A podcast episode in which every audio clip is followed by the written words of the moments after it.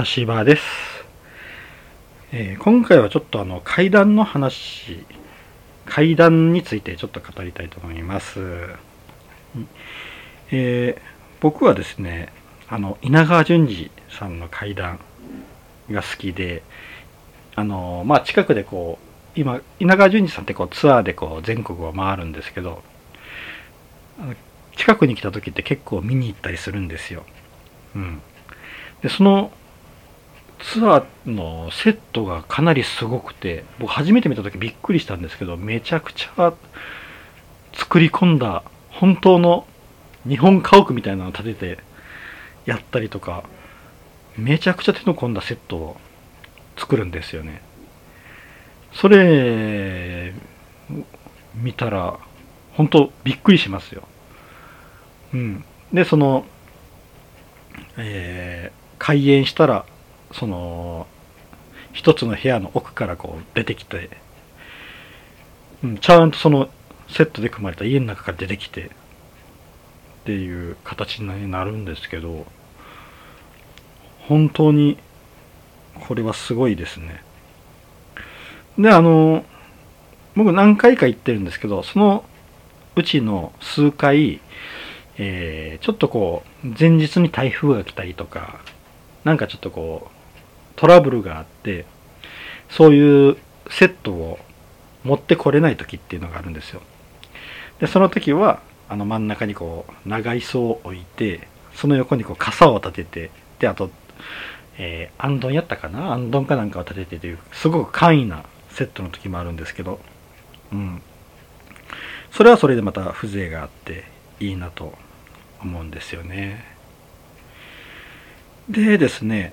今回ちょっとあの僕いろいろこう稲川淳二さんの怪談を聞いたんで聞いてきたんですけど今まで。その中で僕の好きな稲川淳二さんの怪談ベスト5っていうのを発表したいと思います。であのですねものすごく有名な稲川さんの怪談であの生き人形っていうのがあるんですけどこれはもうあのチャンピオンということでもう別格として今回は別にしていますんで置いておき別に置いていますんで5位以内には入れていません。もうこれはもうあのすごくいいあの別格のめちゃくちゃいい階段なので、うん、生き人形はチャンピオンということで外しています。じゃあちょっとベスト5いきたいと思います、えーまず5位。北海道の花嫁、うん。この北海道の花嫁っていう話はあのーまあある男性が大学生の時かな？にあの北海道に行って北海道でバイトをしょったんですよね。でそのバイト先に久々に行くっていう話なんですけどこれがなかなかあのまあよくできてる話でうん、最後にちょっとどんでん返しがあってとてもいい階段なんですよ。うん、まあ詳しく言えないのがちょっとあれなんですけどまあ皆さんちょっと何か、うん、探してき聞いてみてもらえたらと思いますね。はい、で次4位鏡のない洗面台ですね。これあの稲川さんがあの早朝ロケが翌日あると。で、あの、当時、えーその前の日っていうのが夜遅くまで仕事があるので、それやったらその早朝ロケのところにまず前乗りしようっていう話になって、前乗りししたホテルで起こった話っていうやつですね。うん。これもまたあの、うん、いい話なんですよ。あのーまあ鏡のない洗面台っていうんでいう題名なんでわかると思うんですけどまああのーその部屋の洗面台の中に行った、えー洗面台に行ったら、まあ、鏡がないんですよね。その鏡がなぜないのかっていうのをまあ読み解いたっていう話ですね。はい。じゃあ次3位ですね。3位ビバークいうやつですね。ビバークっていうのは、まあ、あの登山とかする人は知ってると思うんですけどあのビバークっていうのは一つのその登山の技術ですよね。うん、であの山中山を登っている途中にこう火が落ちてきてであの下山できないっていう風になった時にそこにあの夜を明かすためにそこでこうダ,、えー、ダウンを取りながらそこで一晩眠るっていうのがビバークっていうらしいんですが、うんまあ、緊急的な野営ですよね。うん、これをビバークっていうんですがそのビバークを元にした話です。うん、あのあるこう、えー、崖のところにビバークをしているこう寝袋ぶら,、えー、ぶら下がった寝袋が見つかるんですよね。でその寝袋がずっとあると。であれはどう見てもなくなっているんじゃないかっていうので、うん、でもそれであのそのぶら下がっている寝袋を探しにあの稲川さんのこう知り合いの方がカメラマンの知り合いの方がそこに行くって向かっていくってその時に起こった出来事の話ですね。うん、ビバークもなかなかいい話ですよね。うん、で次に赤い斑点。これはあのまあ稲川淳二さんのファンの間では結構有名な話なんですけどこの赤い斑点、うん、これはあのえー、稲川さんがラジオをやっている時に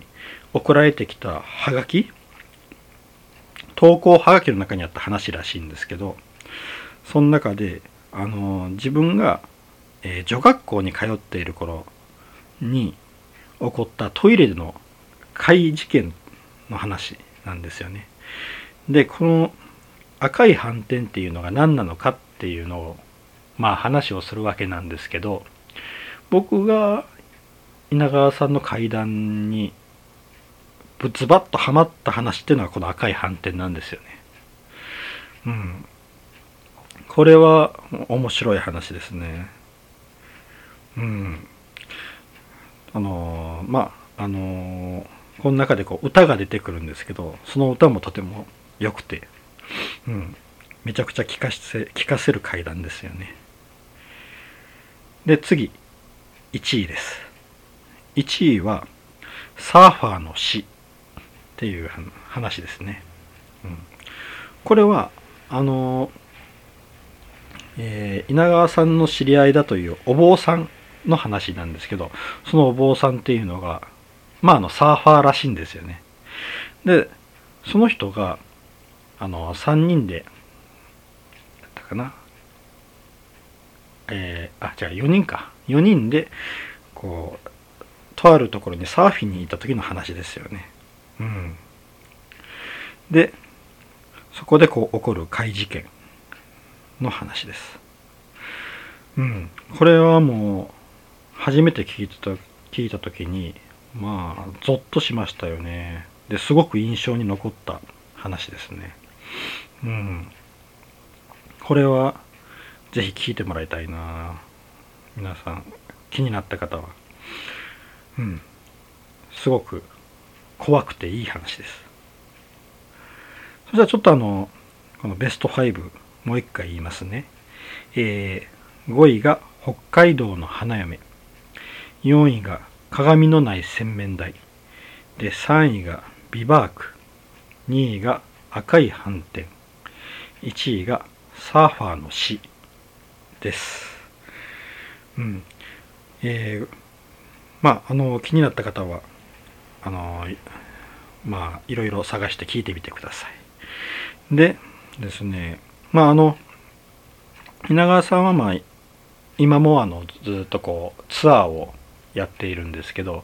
もしもあのお近くに来たことが来ることがあったら是非行った方がいいと思いますよ。とても楽しいですね。うん。あのー、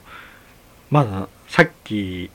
オープニングで言ったのセットセットをぜひ見てもらいたいですねめちゃくちゃお金のかかった手の込んだセットですからうん。で、あの、まあ、稲川様のご高齢なんで、ね、いつまでこう、ツアーができるかはわからないんで、もう、本当ね、あの、行く機会があったら、ぜひ行って、生の階段を聞いてみてもらえたと思います。で、あの、今言った僕のベスト5も気になった方がいましたら、ぜひ聞いてみてください。はい、以上です。ありがとうございました。